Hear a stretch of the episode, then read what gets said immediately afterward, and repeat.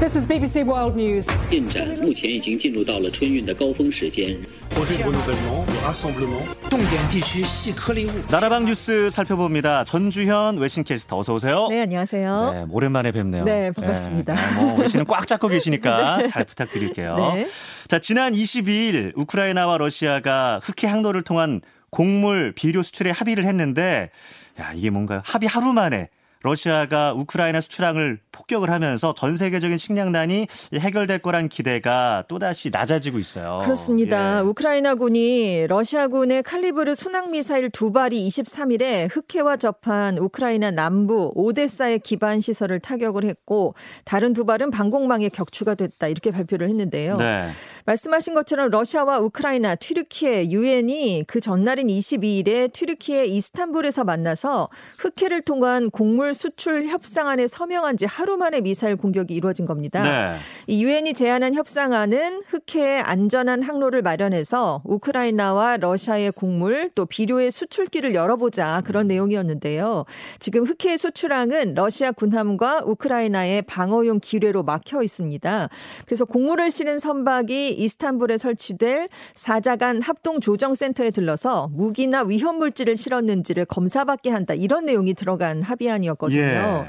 근데 오데사 공습이 이루어지니까 이 합동 조정 센터를 설치하는 것부터 지금 불투명해졌습니다. 예, 그래서 예. 지금 우크라이나가 당장 곡물 수출 수익을 기대하기 어렵게 됐고요.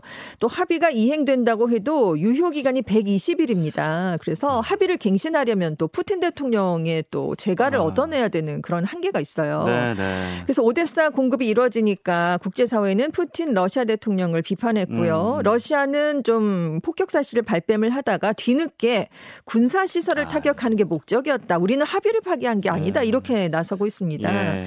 근데 지금 러시아가 에너지에 이어서 이제는 식량까지 무기화하면서 지금 러시아의 우크라이나 침공이 초래한 세계 식량 가격 급등세가 당분간 꺾이지 않을 것으로 보이는데요. 음. 예. 러시아가 합의를 지키지 않으면 밀과 옥수수, 보리 같은 2천만에서 2,500만 톤 규모의 우크라이나 곡물이 세계 시장에 풀릴 아, 길이 없기 때문입니다. 그렇군요. 지금 뭐 밥상 물가도 많이 지금 그러니까요. 엄청 올랐는데. 네네. 일본 원자력 규제위원회가 후쿠시마 제1 원자력 발전소에서 발생하는 오염수를 정말 뭐 바다로 방류하겠다 이 계획을 22일 정식 인가를 했네요. 그렇습니다. 작년 4월에 일본 정부가 후쿠시마 오염수에 대한 해양 방출을 결정을 했고요. 원전 운영사인 도쿄전력이 그해 12월에 원자력 규제위원회에 이 계획에 대한 심사를 신청했었습니다. 예. 그래서 그 위원회가 이 계획을 올해 5월에 승인을 했거든요. 그 이후에 각계의 의견 수렴을 거쳤는데 22일에 정식 인가 결정이 났습니다. 그래서 이에 따라서 도쿄전력은 앞으로 관할 지방자치단체의 동의만 받으면 이 오염수 방류를 위한 설비 공사를 할 수가 있게 됐는데요. 지금 2011년 3월에 동일본 대지진으로 이제 폭발 사고가 발생하면서 네. 후쿠시마 제1원전에서 고농도의 방사성 물질이 섞인 빗물과 냉각수 등 오염수가 계속 만들어지고 있습니다. 예. 그래서 이 도쿄 전력이 이걸 더 이상 모아둘 곳이 없어지니까 30년에 걸쳐서 바다에 방출하겠다라고 결정을 했고요. 그래서 오염수 방류를 위한 터널의 기초 공사 는 이미 시작을 한 상황이었습니다. 음, 네네.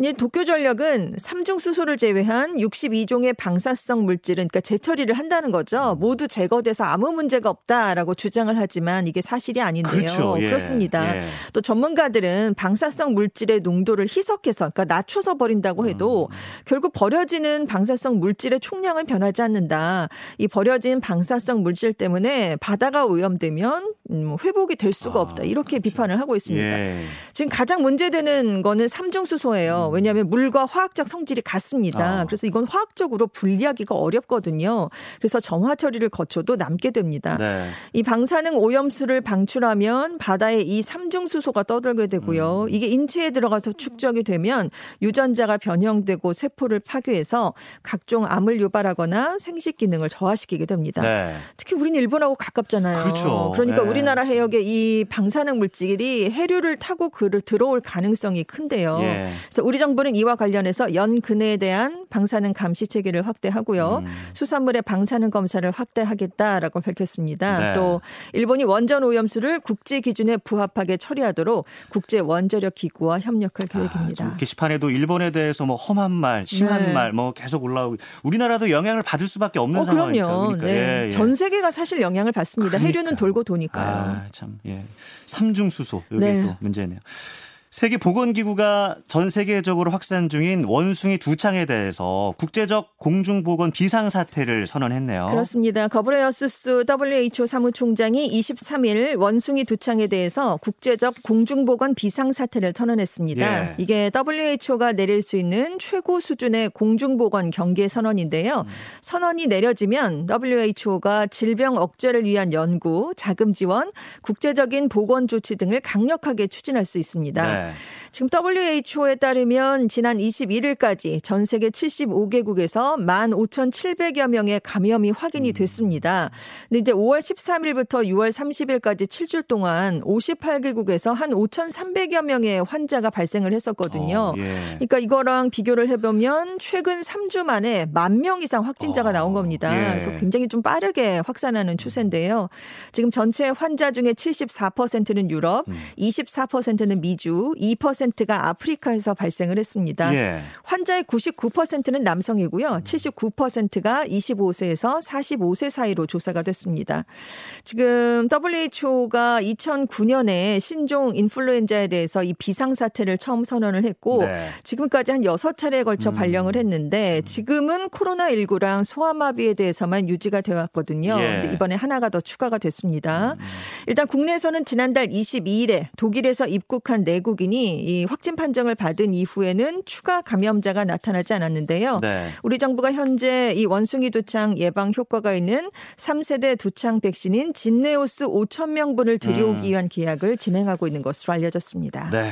그리고 최근 미국과 유럽 공항에서 수화물 분실 사고 자주 발생하고 있는데 이게 또 코로나19 방역 규제 완화로 여행 수요가 폭발하는 상황에서 항공업계 인력 난과 겹쳤기 때문이라면서요. 그렇습니다. 독일의 프랑크푸르트 공항이 최근에 공항 이용객들을 대상으로 수화물 분실과 관련된 안내 사항을 올렸는데요. 그러니까 사람들이 가장 많이 사용하는 검은색 캐리어 대신에 네, 네. 색깔이 들어간 가방을 써라. 어. 스티커를 붙여서 구분하기 쉽게 해라. 뭐 이런 내용이었습니다. 네. 또 수화물이 지연될 수 있기 때문에 되도록 항공 수화물을 붙이지 말고 음. 기내용 캐리어를 사용해서 짐을 싸고 캐리어에는 이름과 주소를 함께 적어라. 이렇게 당부를 하면서 짐을 찾는데 시간이 오래 걸릴 수 있으니까 그걸 고려해서 여행 계획을 짜라. 이런 권고까지 함께 담았습니다. 네.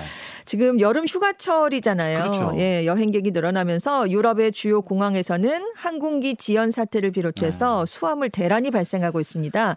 어느 정도냐면 2일에 에어프랑스의 아, 에어프랑스가 프랑스 샤를르 드골 공항에서 수화물이 제대로 관리되지 않아서 음. 수화물 17,000개 도착이 지연된 적이 있었어요. 이게 2년 동안 코로나19 유행 때문에 공항을 떠난 인력이 많았는데 아직 다 복귀를 못 했고요. 예. 특히 수화물 처리는 대부분 수작업에 의존을 하거든요. 네네. 그래서 인력이 부족한 그 여파가 가장 큰 음. 것으로 알려져 있습니다. 네. 자, 이 소식까지 간략하게 좀 볼게요. 일본 규슈 남부 가고시마현 어, 가고시마시의 화산섬 사쿠라지마가 어제 분화했다면서요. 그렇습니다. 야. 어제 오후 8시 5분경에 화산이 분화를 예, 했어요. 예. 그래서 일본 기상청이 이 경계 레벨을 가장 높은 단계로 지금 상향 조정을 어, 했습니다. 예. 이게 지금 화산으로 유명한 관광지거든요. 예. 그래서 지금 가고시마시 중심지랑 직선 거리로 10km 가량 떨어져 있기 때문에 화산재가 날리는 등의 피해가 우려되고 있습니다. 네, 여기까지 듣겠습니다. 지금까지 웨싱캐스터 전주현 씨였습니다. 고맙습니다. 네, 감사합니다.